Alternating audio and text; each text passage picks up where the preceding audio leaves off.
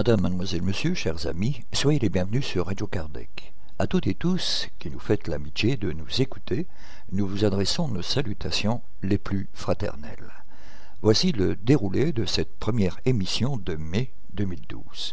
Comme de coutume, nous donnerons la parole à notre frère Michel Thomas, avec qui nous continuerons la lecture du ciel et l'enfer, ou la justice divine selon le spiritisme.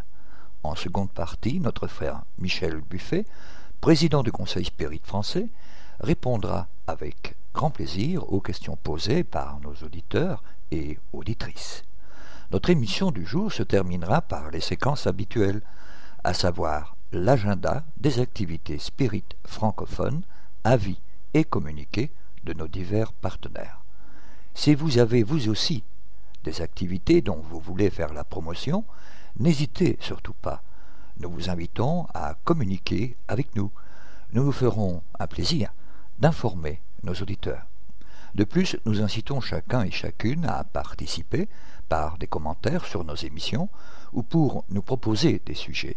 Vous pouvez nous laisser un message sur notre boîte vocale en formant depuis la Belgique le zéro quatre deux cent vingt-sept soixante soixante-seize ou le zéro trente-deux quatre deux cent vingt-sept soixante soixante-seize au départ de la France et le zéro trois cent cinquante-deux quatre deux cent vingt-sept soixante soixante-seize au départ du Grand-Duché du Luxembourg, ou tout simplement consulter notre site internet. En attendant, nous souhaitons une très bonne écoute. Aujourd'hui, notre frère Michel Thomas nous invite à poursuivre avec lui la lecture du ciel et l'enfer ou de la justice divine selon le spiritisme, seconde partie, chapitre deux, exemple, esprit heureux, suite. Esprit heureux, Samuel Philippe. Samuel Philippe était un homme de bien dans toute l'acception du mot. Nul ne se rappelait lui avoir vu commettre une méchante action, ni avoir fait volontairement tort à qui que ce soit. D'un dévouement sans borne pour ses amis, on était toujours certain de le trouver prêt quand il s'agissait de rendre service, fût-ce même aux dépens de ses intérêts. Peine, fatigue, sacrifice, rien ne lui coûtait pour être utile, et il le faisait naturellement, sans ostentation, s'étonnant qu'on pût lui en faire un mérite. Jamais il n'en a voulu à ceux qui lui avaient fait du mal, et il mettait à les obliger autant d'empressement que s'ils lui eussent fait du bien. Quand il avait affaire à des ingrats, il disait « Ce n'est pas moi qu'il faut plaindre, mais bien eux ». Quoique très intelligent et doué de beaucoup d'esprit naturel, sa vie toute de labeur avait été obscure et semée de rudes épreuves. C'était une de ces natures d'élite qui fleurissent dans l'ombre, dont le monde ne parle point et dont l'éclat ne rejaillit pas sur la terre. Il avait puisé dans la connaissance du spiritisme une foi ardente en la vie future et une grande résignation dans les maux de la vie terrestre. Il est mort en décembre mille huit cent soixante-deux, âgé de cinquante ans, à la suite d'une douloureuse maladie, sincèrement regrettée de sa famille et de quelques amis. Il a été évoqué plusieurs mois après sa mort. Demande. Avez-vous un souvenir net de vos premiers instants sur la Terre ? Réponse. Parfaitement. Ce souvenir m'est revenu peu à peu, car à ce moment, mes idées étaient encore confuses. Demande. Voudriez-vous, pour notre instruction et par l'intérêt que nous inspire votre vie exemplaire, nous décrire comment s'est effectué pour vous le passage de la vie corporelle à la vie spirituelle, ainsi que votre situation dans le monde des esprits ?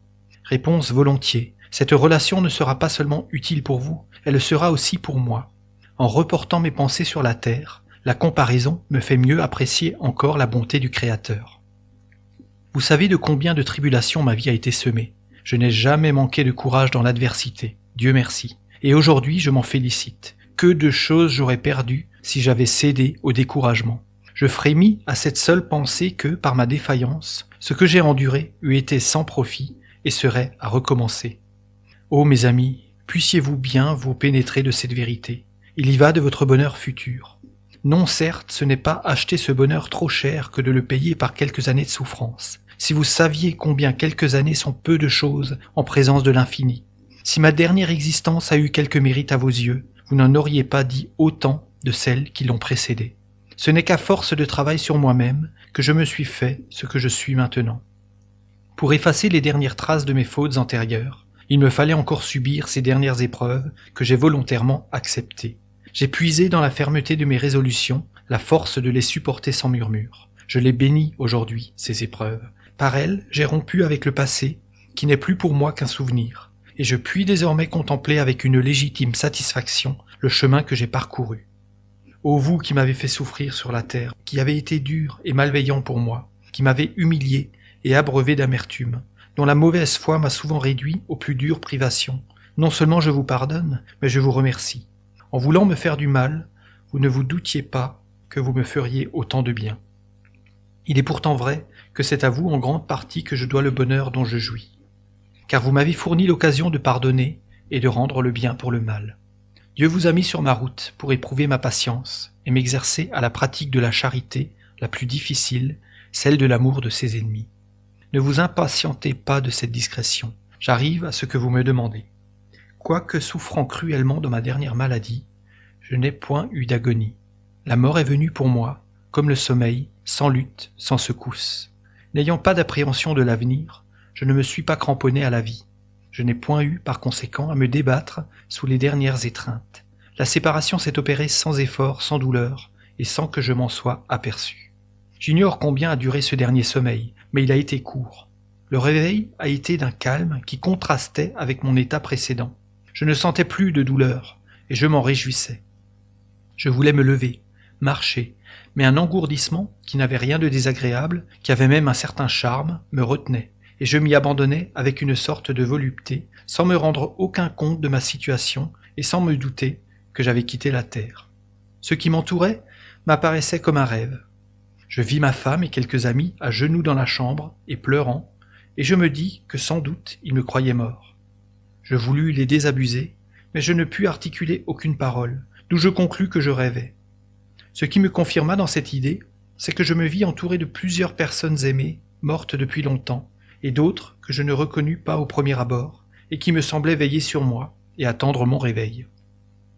Cet état fut entremêlé d'instants de lucidité et de somnolence, pendant lesquels je recouvrais et perdais alternativement la conscience de mon moi. Peu à peu mes idées acquirent plus de netteté. La lumière, que je n'entrevoyais qu'à travers un brouillard, se fit plus brillante. Alors je commençai à me reconnaître, et compris que je n'appartenais plus au monde terrestre. Si je n'avais pas connu le spiritisme, l'illusion se fût sans doute prolongée beaucoup plus longtemps. Ma dépouille mortelle n'était pas encore ensevelie. Je la considérais avec pitié, me félicitant d'en être enfin débarrassé. J'étais si heureux d'être libre. Je respirais à l'aise, comme quelqu'un qui sort d'une atmosphère nauséabonde. Une indicible sensation de bonheur pénétrait tout mon être. La présence de ceux que j'avais aimés me comblait de joie. Je n'étais nullement surpris de les voir. Cela me paraissait tout naturel, mais il me semblait les revoir après un long voyage. Une chose m'étonna d'abord, c'est que nous nous comprenions sans articuler aucune parole. Nos pensées se transmettaient par le seul regard et comme par une pénétration fluidique. Cependant, je n'étais point encore complètement affranchi des idées terrestres. Le souvenir de ce que j'avais enduré me revenait de temps en temps à la mémoire, comme pour me faire mieux apprécier ma nouvelle situation. J'avais souffert corporellement, mais surtout moralement. J'avais été en butte à la malveillance, à ces mille perplexités plus pénibles, peut-être que les malheurs réels, parce qu'elles causent une anxiété perpétuelle. Leur impression n'était pas entièrement effacée, et parfois je me demandais si j'en étais bien réellement débarrassé. Il me semblait encore entendre certaines voix désagréables. J'appréhendais les embarras qui m'avaient si souvent tourmenté, et je tremblais malgré moi. Je me tâtais pour ainsi dire, pour m'assurer que je n'étais pas le jouet d'un songe. Et quand j'avais acquis la certitude que tout cela était bien fini, il me semblait qu'un poids énorme m'était enlevé. Il est donc bien vrai, me disais-je, que je suis enfin affranchi de tous ces soucis qui font le tourment de ma vie. Et je rendais grâce à Dieu. J'étais comme un pauvre à qui échoit tout à coup une grande fortune. Pendant quelque temps, il doute de la réalité et ressent les appréhensions du besoin. Oh, si les hommes comprenaient la vie future, quelle force, quel courage cette conviction ne leur donnerait-elle pas dans l'adversité ? Que ne ferait-il pas, pendant qu'ils sont sur la terre, pour s'y assurer le bonheur que Dieu réserve à ceux de ses enfants qui ont été dociles à ses lois? Ils verraient combien les jouissances qu'ils envient sont peu de choses auprès de celles qu'ils négligent. Demande, ce monde si nouveau pour vous, et auprès duquel le nôtre est si peu de choses, les nombreux amis que vous y avez retrouvés, vous ont-ils fait perdre de vue votre famille et vos amis sur la terre ? Réponse, si je les avais oubliés, je serais indigne du bonheur dont je jouis. Dieu ne récompense pas l'égoïsme, il le punit. Le monde où je suis peut me faire dédaigner la terre, mais non les esprits qui y sont incarnés. Ce n'est que parmi les hommes qu'on voit la prospérité faire oublier les compagnons d'infortune. Je vais revoir souvent les miens. Je suis heureux du bon souvenir qu'ils ont gardé de moi. Leurs pensées m'attirent vers eux. J'assiste à leur entretien. Je jouis de leur joie. Leur peine m'attriste. Mais ce n'est point cette tristesse anxieuse de la vie humaine, parce que je comprends qu'elles ne sont que passagères et sont pour le bien. Je suis heureux de penser qu'un jour, ils viendront dans ce séjour fortuné où la douleur est inconnue. C'est à les en rendre dignes que je m'applique. Je m'efforce de leur suggérer de bonnes pensées et surtout la résignation que j'ai eue moi-même à la volonté de Dieu.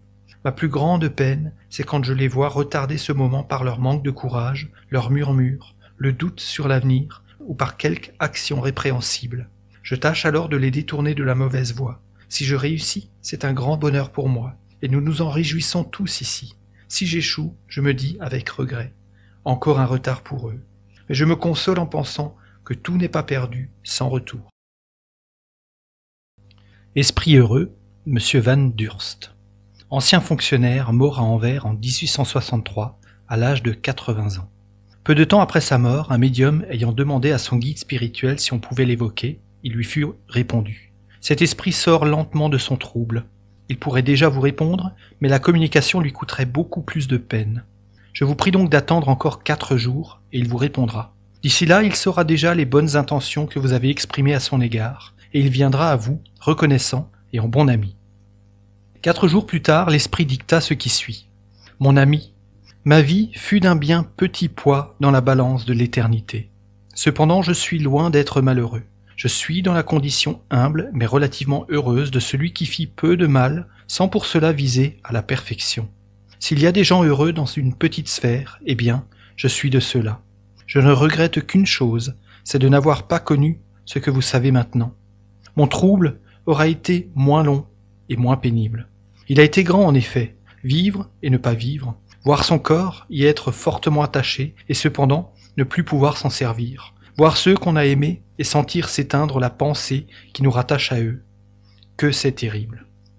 Oh, quel moment cruel, quel moment lorsque l'étourdissement vous saisit et vous étrangle, et un instant après, ténèbres. Sentir, et un moment après, être anéanti. On veut avoir la conscience de son moi, et on ne peut la recouvrer. On n'est plus, et cependant, on sent que l'on est. Mais on est dans un trouble profond. Et puis, après un temps inappréciable, tant d'angoisses contenues, car on n'a plus la force de les sentir. Après ce temps qui semble interminable, renaître lentement à l'existence, s'éveiller dans un nouveau monde. Plus de corps matériel, plus de vie terrestre, la vie immortelle. Plus d'hommes charnels, mais des formes légères. Des esprits qui glissent de tous côtés, tournoient autour de vous, et que vous ne pouvez tous embrasser du regard, car c'est dans l'infini qu'il flotte. Avoir devant soi l'espace et pouvoir le franchir par la seule volonté, communiquer par la pensée avec tout ce qui vous entoure. Amis, quelle vie nouvelle, quelle vie brillante, quelle vie de jouissance. Salut, ô, salut éternité qui me contient dans ton sein. Adieu, terre qui me retint si longtemps, loin de l'élément naturel de mon âme.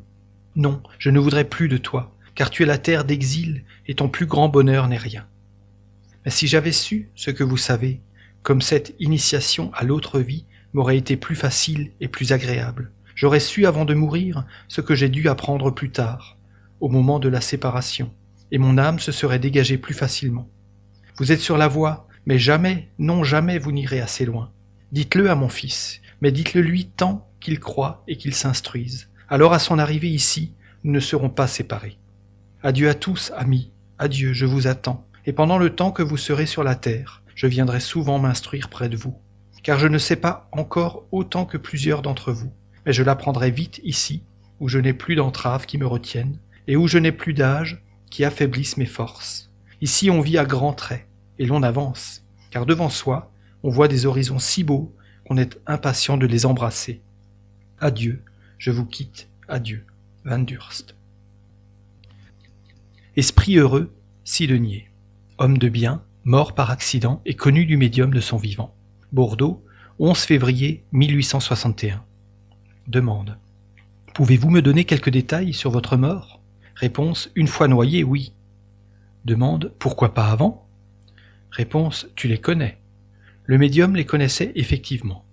Demande. Veuillez donc me décrire vos sensations après votre mort? Réponse. J'ai été longtemps avant de me reconnaître. mais avec la grâce de Dieu et l'aide de ceux qui m'entouraient, quand la lumière s'est faite, j'ai été inondé. Tu peux espérer, tu trouveras toujours plus que tu n'attendras. Rien de matériel, tout frappe les sens cachés, ce que ne peut toucher ni l'œil, ni la main. Me comprends-tu? C'est une admiration spirituelle qui dépasse votre entendement, parce qu'il n'y a pas de mots pour l'expliquer. Cela ne peut se sentir qu'avec l'âme. Mon réveil a été bienheureux. La vie est un de ces rêves que, malgré l'idée grotesque que l'on attache à ce mot, je ne puis qualifier que d'affreux cauchemar. Rêve que tu es enfermé dans un cachot infect, que ton corps rongé par les vers qui s'introduisent jusque dans la moelle des os est suspendu sur une fournaise ardente, que ta bouche desséchée ne trouve même pas l'air pour la rafraîchir, que ton esprit frappé d'horreur ne voit autour de toi que des monstres prêts à te dévorer. Figure-toi enfin tout ce que le fantastique du rêve peut enfanter de plus hideux, de plus horrible, et trouve-toi tout à coup transporté dans un Éden délicieux. Éveille-toi, entouré de tous ceux que tu as aimés et pleurés. Vois autour de toi leurs visages adorés te sourire avec bonheur. Respire les parfums les plus suaves, rafraîchis ta gorge desséchée à la source d'eau vive. Sens ton corps élevé dans l'espace infini qui le porte et le berce, comme le fait la brise d'une fleur détachée de la cime d'un arbre. Sens-toi enveloppé de l'amour de Dieu, comme l'enfant qui naît est enveloppé de l'amour de sa mère, et tu n'auras qu'une idée imparfaite de cette transition. J'ai tâché de t'expliquer le bonheur de la vie qui attend l'homme après la mort de son corps, mais je n'ai pas pu. Explique-t-on l'infini à celui qui a les yeux fermés à la lumière et dont les membres n'ont jamais pu sortir du cercle étroit où ils sont enfermés? Pour t'expliquer le bonheur éternel, je te dirai « aime ». Car l'amour seul peut le faire pressentir. Et qui dit amour, dit absence d'égoïsme. Demande. Votre position a-t-elle été heureuse dès votre entrée dans le monde des esprits? Réponse non, j'ai eu à payer la dette de l'homme. Mon cœur m'avait fait pressentir l'avenir de l'esprit, mais je n'avais pas la foi. J'ai dû expier mon indifférence pour mon Créateur, mais sa miséricorde m'a tenu compte de peu de bien que j'avais pu faire, des douleurs que j'avais éprouvées avec résignation, malgré ma souffrance, et sa justice qui tient une balance que les hommes ne comprendront jamais, a pesé le bien avec tant de bonté et d'amour que le mal a été vite effacé. Demande. Voudriez-vous me donner des nouvelles de votre fille? Morte quatre ou cinq ans après son père. Réponse. Elle est en mission sur votre terre. Demande. Est-elle heureuse comme créature? Je ne veux pas vous faire de questions indiscrètes. Réponse. Je le sais bien. Est-ce que je ne vois pas dans ta pensée comme un tableau devant mes yeux? Non, comme créature, elle n'est pas heureuse, au contraire. Toutes les misères de votre vie doivent l'atteindre, mais elle doit prêcher l'exemple, ces grandes vertus dont vous faites de grands mots. Je l'aiderai, car je dois veiller sur elle, mais elle n'aura pas grande peine à surmonter les obstacles. Elle n'est pas en expiation, mais en mission. Rassure-toi donc pour elle, et merci de ton souvenir. À ce moment, le médium éprouve une difficulté à écrire, et il dit « Si c'est un esprit souffrant qui m'arrête, je le prie de s'inscrire. » Réponse, une malheureuse. Demande, veuillez me dire votre nom. Réponse, Valérie. Demande, voulez-vous me dire ce qui a attiré le châtiment sur vous? Réponse, non. Demande, vous repentez-vous de vos fautes? Réponse, tu le vois bien. Demande, qui vous a amené ici? Réponse, Sidonier. Dans quel but l'a-t-il fait? Pour que tu m'aides. Est-ce vous qui m'avez empêché d'écrire tout à l'heure? Réponse, il m'a mise à sa place. Quel rapport y a-t-il entre vous? Il me conduit. Demandez-lui de se joindre à nous pour la prière. Après la prière, Sidonier reprend. Merci pour elle, tu as compris, je ne t'oublierai pas. Pense à elle. Demande à Sidonier. Comme esprit, avez-vous beaucoup d'esprits souffrants à guider? Réponse non, mais sitôt que nous en avons ramené un au bien, nous en prenons un autre, sans pour cela abandonner les premiers. Demande. Comment pouvez-vous suffire à une surveillance qui doit se multiplier à l'infini avec les siècles? Réponse. Comprends que ceux que nous avons ramenés s'épurent et progressent, donc ils nous donnent moins de peine, et en même temps, nous nous élevons nous-mêmes. Et en montant, nos facultés progressent, notre pouvoir rayonne en proportion de notre pureté. Remarque. Les esprits inférieurs sont donc assistés par de bons esprits qui ont pour mission de les guider. Cette tâche n'est pas exclusivement dévolue aux incarnés, mais ceux-ci doivent y concourir, parce que c'est pour eux un moyen d'avancement. Lorsqu'un esprit inférieur vient se mettre à la traverse d'une bonne communication, comme dans le cas présent, Il ne le fait sans doute pas toujours dans une bonne intention, mais les bons esprits le permettent, soit comme épreuve, soit afin que celui auquel il s'adresse travaille à son amélioration. Sa persistance, il est vrai, dégénère parfois en obsession, mais plus elle est tenace, plus elle prouve combien est grand le besoin d'assistance. C'est donc un tort de le rebuter, il faut le regarder comme un pauvre qui vient demander l'aumône et se dire « c'est un esprit malheureux que les bons esprits m'envoient pour faire son éducation. Si je réussis, j'aurai la joie d'avoir ramené une âme au bien et d'avoir abrégé mes souffrances. Cette tâche est souvent pénible. Il serait sans doute plus agréable d'avoir toujours de belles communications et de ne converser qu'avec les esprits de son choix. Mais ce n'est pas en ne cherchant que sa propre satisfaction et en refusant les occasions qu'on nous offre de faire le bien qu'on mérite la protection des bons esprits. » Esprit heureux, le docteur Demeure, mort à Albi, Tarn, le vingt-cinq janvier mille huit cent soixante-cinq. Monsieur Demeure était un médecin homéopathe très distingué d'Albi. Son caractère, autant que son savoir, lui avait concilié l'estime et la vénération de ses concitoyens. Sa bonté et sa charité étaient inépuisables, et malgré son grand âge, aucune fatigue ne lui coûtait quand il s'agissait d'aller donner des soins à de pauvres malades. Le prix de ses visites était le moindre de ses soucis. Il regardait moins à se déranger pour le malheureux que pour celui qu'il savait pouvoir payer, parce que, disait-il, ce dernier, à défaut de lui, pouvait toujours se procurer un médecin. Au premier, non seulement il donnait les remèdes gratuitement, mais souvent, il laissait de quoi subvenir aux besoins matériels, ce qui parfois est le plus utile des médicaments. On peut dire de lui qu'il était le curé d'Ars de la médecine. Monsieur Demeure avait embrassé avec ardeur la doctrine spirite, dans laquelle il avait trouvé la clé des plus graves problèmes dont il avait vainement demandé la solution à la science et à toutes les philosophies. Son esprit profond et investigateur lui en fit immédiatement comprendre toute la portée. Aussi fut-il un de ses plus zélés propagateurs. Des rapports de vive et mutuelle sympathie s'étaient établis entre lui et nous par correspondance. Nous apprîmes sa mort le trente janvier, et notre première pensée fut de nous entretenir avec lui. Voici la communication qu'il nous donna le jour même. « Me voilà, je m'étais promis, vivant, que, dès que je serais mort, je viendrais, si cela m'était possible, serrer la main à mon cher maître et ami, Monsieur Allan Kardec. La mort avait donné à mon âme ce lourd sommeil qu'on nomme léthargie, mais ma pensée veillait. J'ai secoué cette torpeur funeste qui prolonge le trouble qui suit la mort. Je me suis réveillé, et d'un bond, j'ai fait le voyage. Que je suis heureux. Je ne suis plus vieux ni infirme. Mon corps n'était qu'un déguisement imposé. Je suis jeune et beau, beau de cette éternelle jeunesse des esprits dont les rides ne plissent jamais le visage, dont les cheveux ne blanchissent pas sous la durée du temps. Je suis léger comme l'oiseau qui traverse d'un vol rapide l'horizon de votre ciel nébuleux, et j'admire, je contemple, je bénis, j'aime et je m'incline, atome, devant la grandeur, la sagesse, la science de notre Créateur, devant les merveilles qui m'entourent. Je suis heureux, je suis dans la gloire. Oh, qui pourra jamais redire les splendides beautés de la terre des élus, les cieux, les mondes, les soleils, leur rôle dans le grand concours de l'harmonie universelle ? Eh bien, j'essayerai, ô mon maître, je vais en faire l'étude, je viendrai déposer près de vous l'hommage de mes travaux d'esprit que je vous dédie à l'avance. À bientôt. Demeure. Les deux communications suivantes données le premier et le deux février sont relatives à la maladie dont nous étions atteints à ce moment. Quoiqu'elles soient personnelles, nous les reproduisons parce qu'elles prouvent que M. Demeure est aussi bon comme esprit qu'il l'était comme homme. Mon bon ami, ayez confiance en nous et bon courage. Cette crise, quoique fatigante et douloureuse, ne sera pas longue, et avec les ménagements prescrits, vous pourrez, selon vos désirs, compléter l'œuvre dont votre existence a été le but principal. C'est pourtant moi qui suis toujours là, près de vous, avec l'esprit de vérité qui me permet de prendre, en son nom, la parole comme le dernier de vos amis, venu parmi les esprits. Ils me font les honneurs de la bienvenue. Cher maître, que je suis heureux d'être mort à temps pour être avec eux en ce moment. Si j'étais mort plus tôt, j'aurais peut-être pu vous éviter cette crise que je ne prévoyais pas.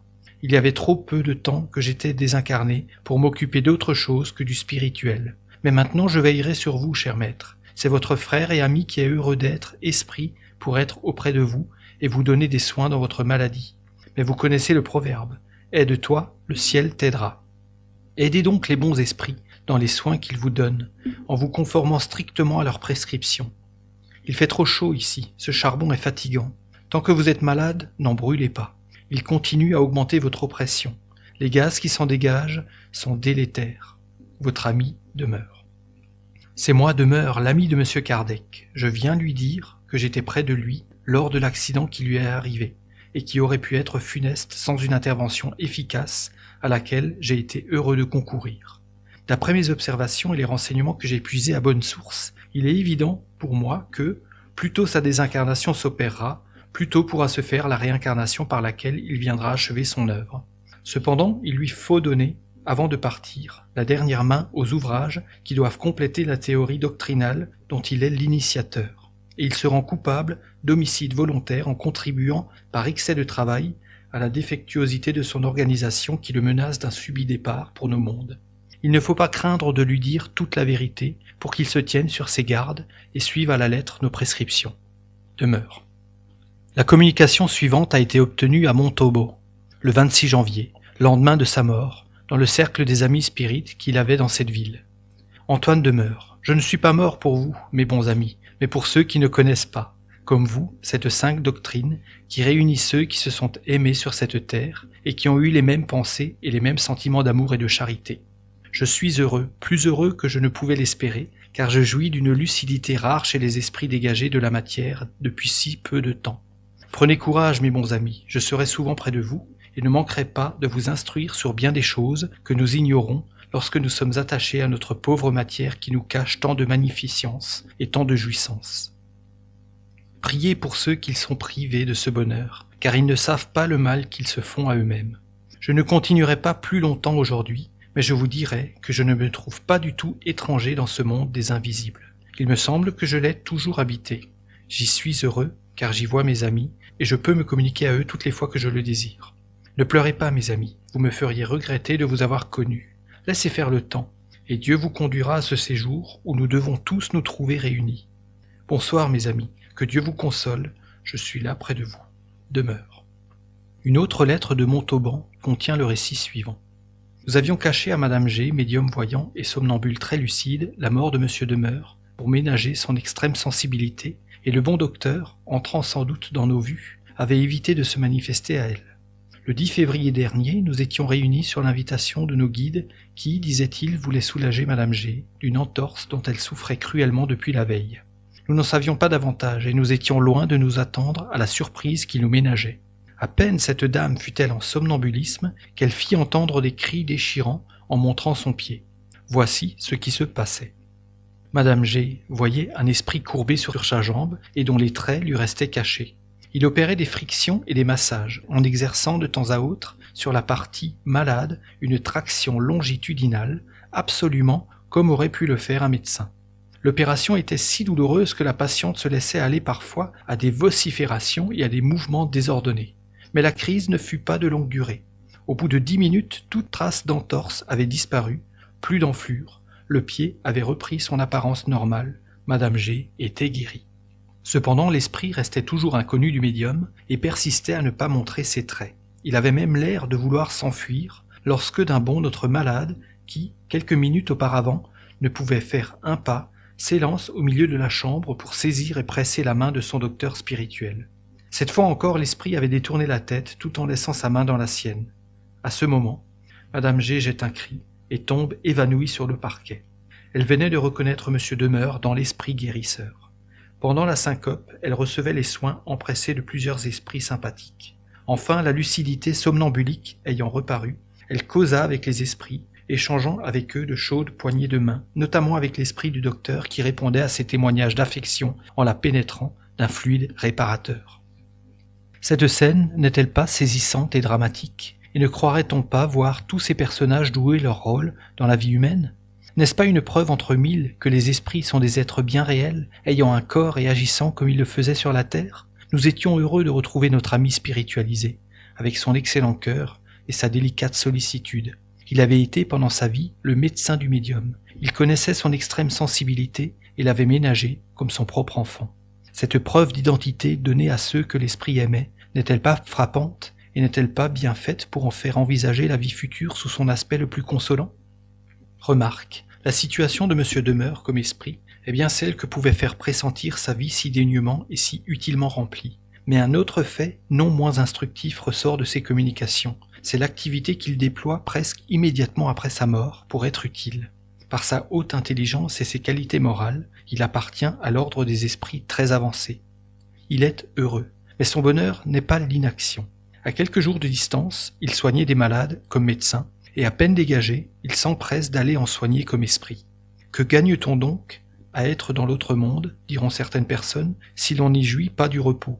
À cela, nous leur demanderons d'abord, si ce n'est rien, de n'avoir plus ni soucis, ni les besoins, ni les infirmités de la vie, d'être libre et de pouvoir sans fatigue parcourir l'espace avec la rapidité de la pensée, aller voir ses amis à toute heure, à quelque distance qu'ils se trouvent. Puis nous ajouterons, lorsque vous serez dans l'autre monde, rien ne vous forcera de faire quoi que ce soit. Vous serez parfaitement libre de rester dans une béate oisiveté aussi longtemps que cela vous plaira. Mais vous vous lasserez bientôt de ce repos égoïste. Vous serez les premiers à demander une occupation. Alors il vous sera répondu. Si vous vous ennuyez de ne rien faire, cherchez vous-même à faire quelque chose. Les occasions d'être utiles ne manquent pas plus dans le monde des esprits que parmi les hommes. C'est ainsi que l'activité spirituelle n'est point une contrainte. Elle est un besoin, une satisfaction pour les esprits qui recherchent les occupations en rapport avec leurs goûts et leurs aptitudes et choisissent de préférence celles qui peuvent aider à leur avancement. Un grand merci à notre frère Michel Thomas pour cette très intéressante lecture. Chers amis, restez à l'écoute, nous céderons la parole à notre frère Michel Buffet juste après cette petite pause musicale.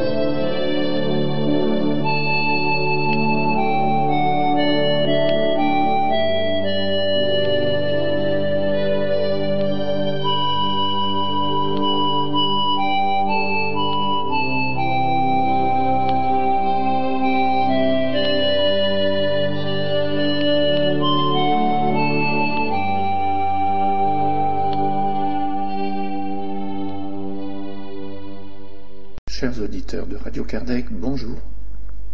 Nous allons, comme à l'accoutumée, répondre aux questions que vous avez bien voulu nous poser. La première question nous est posée par Valérie, qui nous dit « Nos esprits familiers, en tant que les esprits qui nous accompagnent au quotidien, sont-ils avec nous, car ils refusent de nous quitter et veulent nous aider et donc s'empêchent d'aller vers la lumière? Ou sont-ils déjà allés vers la lumière ? Est en train d'accomplir une mission de perfectionnement qui consiste à nous accompagner. Où existent-ils les deux? Dans ce que vous appelez les esprits familiers, on peut dire qu'il faut voir plusieurs types d'esprits qui peuvent être familiers. Les esprits guides ou anges gardiens, les esprits sympathiques et les esprits familiers. Nous allons tout d'abord aborder le guide que l'on appelle aussi ange gardien. Le livre des esprits nous précise à la question quatre cent quatre-vingt-dix. Que doit-on entendre par ange gardien? Réponse, l'esprit protecteur d'un ordre élevé. quatre cent quatre-vingt-onze. Quelle est la mission de l'esprit protecteur? Réponse, celle d'un père sur ses enfants, conduire son protégé dans la bonne voie, l'aider de ses conseils, le consoler de ses afflictions, soutenir son courage dans les épreuves de la vie. Question quatre cent quatre-vingt-douze. L'esprit protecteur est-il attaché à l'individu depuis sa naissance? Depuis la naissance jusqu'à la mort, et souvent il le suit après la mort dans la vie spirite, et même dans plusieurs existences corporelles, car ces existences ne sont que des phases bien courtes par rapport à la vie de l'esprit. La question quatre cent quatre-vingt-treize nous dit aussi: la mission de l'esprit protecteur est-elle volontaire ou obligatoire? Réponse: l'esprit est obligé de veiller sur vous parce qu'il a accepté cette tâche, mais il a le choix des êtres qui lui sont sympathiques. Pour les uns, c'est un plaisir, pour d'autres, une mission ou un devoir. Question quatre cent quatre-vingt-quinze. L'esprit protecteur abandonne-t-il quelquefois son protégé quand celui-ci est rebelle à ses avis? Il s'éloigne quand il voit ses conseils inutiles et que la volonté de subir l'influence des esprits inférieurs est plus forte. Mais il ne l'abandonne point complètement et se fait toujours entendre. C'est alors l'homme qui ferme ses oreilles. Il revient dès qu'on l'appelle. Question cinq cent un. Pourquoi l'action des esprits sur notre existence est-elle occulte? Et pourquoi, lorsqu'ils nous protègent, ne le font-ils pas d'une manière ostensible? Si vous comptiez sur leur appui, vous n'agiriez pas par vous-même, et votre esprit ne progresserait pas. Pour qu'il puisse avancer, il lui faut de l'expérience, il lui faut souvent qu'il acquiert à ses dépens. Il faut qu'il exerce ses forces, sans cela, il serait comme un enfant qu'on ne laisse pas marcher seul. L'action des esprits qui vous veulent du bien est toujours réglée de manière à vous laisser votre libre arbitre. Car si vous n'aviez pas de responsabilité, vous n'avanceriez pas dans la voie qui doit vous conduire vers Dieu.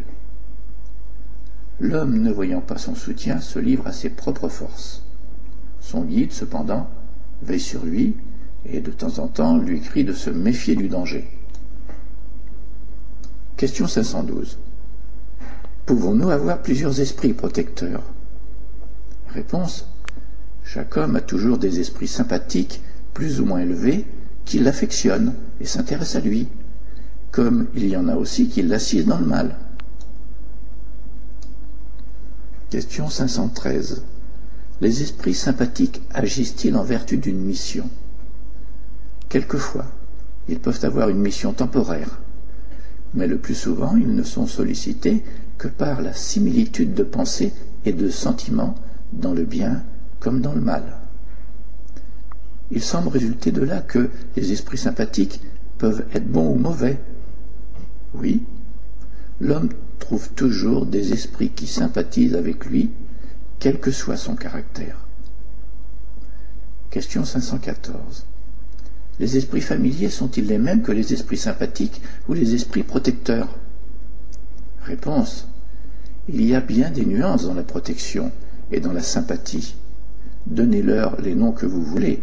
L'esprit familier est plutôt l'ami de la maison. Les explications que nous venons de donner et les observations faites sur la nature des esprits qui s'attachent à l'homme, on peut déduire ce qui suit. L'esprit protecteur, ange gardien ou bon génie, est celui qui a pour mission de suivre l'homme dans la vie et de l'aider à progresser. Il est toujours d'une nature supérieure relativement à celle du protégé. Les esprits familiers s'attachent à certaines personnes par des liens plus ou moins durables en vue de leur être utiles dans la limite de leur pouvoir, souvent assez bornés. Ils sont bons, mais quelquefois peu avancés et même un peu légers. Ils s'occupent volontiers des détails de la vie intime et n'agissent que par l'ordre ou avec la permission des esprits protecteurs. Les esprits sympathiques sont ceux qu'attirent à nous les affections particulières et une certaine similitude de goût et de sentiment dans le bien comme dans le mal. La durée de leur relation est presque toujours subordonnée aux circonstances. Chers auditeurs de Radio Kardec, je vous dis à la prochaine fois. Nous voici arrivés à la séquence réservée à l'agenda des activités spirites en Belgique, au Grand-Duché du Luxembourg et en France. En Belgique tout d'abord. Notre frère Fabio Furtado, responsable du noyau Camille Flammarion de Bruxelles, me prie de vous communiquer leur programmation pour mai deux mille douze. Le mercredi seize mai deux mille douze à dix-neuf heures quarante-cinq aura lieu la conférence Transition planétaire. Celle-ci vous sera présentée par le conférencier Divaldo Franco. L'adresse du jour, salle de réunion au rez-de-chaussée de l'immeuble à rue de Tembosch, quatre-vingt-cinq, à mille cinquante X L, Bruxelles. Les transformations morales et physiques ont été étudiées et prévues par diverses philosophies et religions. Nous vivons actuellement cette transition vers un monde plus juste et harmonieux. Venez apprendre la vision spirite sur ce sujet et les raisons de cette transition. Divaldo Franco est brésilien. Spirit, conférencier international et éducateur reconnu comme l'un des plus grands médiums et orateurs de l'actualité. Pour rappel, tous les premiers et les troisièmes lundis de chaque mois, vous pouvez retrouver notre frère Fabio et ses collègues au siège du NICAFLA, noyau d'études spirites Camille Flammarion, à la rue d'Albanie, numéro cent trois, à Saint-Gilles, de dix-neuf heures trente à vingt heures trente pour toute une série de causeries-débats sur un thème actuel à la lumière de la philosophie spirite, suivi de l'application de passes magnétiques à celles et ceux qui le souhaitent. C'est gratuit et libre, pas besoin d'inscription ni de venir obligatoirement toutes les semaines. Il suffit d'arriver juste un peu avant dix-neuf heures trente. Pour toute autre information au sujet du NICAFLA, merci de bien vouloir vous rendre sur le site à l'adresse suivante h t t p deux points slash slash w w w point nicafla en un mot point com ou via courriel à info arobase nicafla point com. Au Grand-Duché de Luxembourg. Notre sœur Zelina Nascimento, responsable principale du groupe Spirit Allan Kardec du Luxembourg, nous informe que le GESAK recevra également le conférencier et écrivain Divaldo Franco le jeudi dix-sept mai deux mille douze de seize heures à dix-neuf heures pour la même conférence sur la transition planétaire. Le local sera le centre sociétaire vingt-neuf rue de Strasbourg à deux mille cinq cent soixante Luxembourg-Gare. L'entrée est gratuite. Les réservations sont souhaitées à l'adresse suivante Allan Kardec Lux en un mot at yahoo point f r ou via le site du GESAK h t t p deux points slash slash groupe spirit allan kardec lux en un mot point com. En France, le Chaînon spiritualiste de Douai, dont le siège social se trouve au vingt et un rue des Écoles à cinquante-neuf mille cinq cents Douai, nous informe de ses nouvelles conférences. La première est prévue pour le dimanche vingt mai deux mille douze, de quinze heures à dix-huit heures trente, autour du thème « Que nous disent nos rêves ?» au sujet de notre santé. La seconde s'effectuera le dimanche dix-sept juin deux mille douze de quinze heures à dix-huit heures trente sur le thème « La décorporation ou dédoublement ». Celles-ci auront lieu à la Maison des Associations, rue des Potiers, à cinquante-neuf mille cinq cents Douai. Pour renseignements et inscriptions éventuelles, merci de bien vouloir vous rendre sur le site du Chaînon à l'adresse suivante h t t p deux points slash slash le trait d'union chaînon trait d'union spiritualis trait d'union de trait d'union douai point asso point com. L'association Résonance spirituelle de Dunkerque, dont le siège social se trouve au numéro dix-huit de la rue du Docteur Lemaire à cinquante-neuf mille cent quarante Dunkerque, nous informe qu'elle organise une conférence le dimanche vingt mai deux mille douze sur le thème « Transcendance de la vie, descente dans l'incarnation ». Le samedi vingt-six mai deux mille douze aura lieu la quatrième journée « La lumière de l'au-delà ». Pour renseignements et inscriptions éventuelles, via la voie téléphonique en formant depuis la France le zéro six quarante-huit trente-huit soixante-trois quatre-vingt-cinq ou via le site de l'association à l'adresse suivante h t t p deux points slash résonance spirituelle en un mot point blogspot point f r. L'association spiritualiste de Cambrai, Louis Serré, dont le siège social se trouve au numéro un rue de Copenhague à cinquante-neuf mille quatre cents Cambrai, organise une conférence le dimanche treize mai deux mille douze à quinze heures sur le thème « L'aide donnée et reçue par l'au-delà suite à la perte d'un être cher », ainsi que le dimanche trois juin deux mille douze à quinze heures sur le thème « Que font les âmes dans l'au-delà ». Les conférences ont lieu, comme de coutume, à la maison de quartier Victor Hugo, gare annexe, avenue Victor Hugo à cinquante-neuf mille quatre cents Cambrai. Pour renseignements et inscriptions éventuelles, via la voie téléphonique au départ de la France, en formant le zéro trois vingt-sept quatre-vingt-huit cinquante et un soixante ou le zéro trois vingt-sept quatre-vingt-un vingt-cinq dix-sept ou via le site de l'association à l'adresse suivante h t t p deux points slash association spiritualiste de Cambrai en un mot point asso tiret union web point com. Chers amis, restez à l'écoute, nous retrouverons les communiqués de nos divers partenaires juste après cette dernière pause musicale.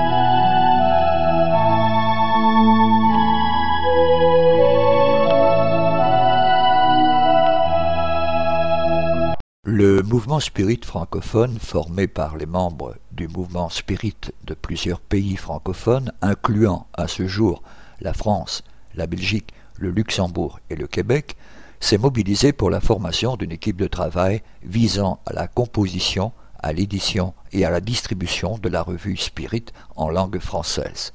Le but de cette équipe est de diffuser plus largement la revue Spirit, de la rendre toujours plus attractive et intéressante, tant pour les spirites que pour les personnes s'intéressant au spiritisme, selon l'orientation donnée par les esprits à son fondateur, Allan Kardec. Vous pouvez vous abonner dès maintenant via l'adresse postale suivante, Monsieur Jean-Pierre Pipineau, neuf Chemin du Pinge, Le Passage, quarante-sept mille cinq cent vingt, France. La revue Spirit, un an, quatre numéros, vingt euros. Abonnement pour l'étranger, vingt-neuf euros, par chèque à l'ordre du Mouvement Spirit francophone. Ou pour la commander par courriel, à l'adresse suivante, j p p arobase l m s f point org. Au sujet du livre, et en particulièrement en France, toute commande de livre Spirit peut également être effectuée auprès de notre frère Jean-Pierre Pipineau via l'adresse courriel j p p n o arobase s f r point f r. Avis aux personnes et associations. Vous êtes responsable d'un groupe, d'une association ou simple particulier. Vous connaissez des personnes qui aimeraient en savoir plus sur la philosophie spirite. Vous avez un local, une pièce, où vous pouvez nous en renseigner un. Si vous le souhaitez, nous pouvons venir faire une conférence de divulgation dans votre région afin de vous informer sur ce qu'est réellement la philosophie spirite et toutes les valeurs morales qu'elle renferme. Mieux encore, il n'y a pas de groupe spirite dans votre région. Vous avez envie d'en former un. Nous pouvons vous y aider en vous apportant un support didactique et humain pour la formation de celui-ci, même familial.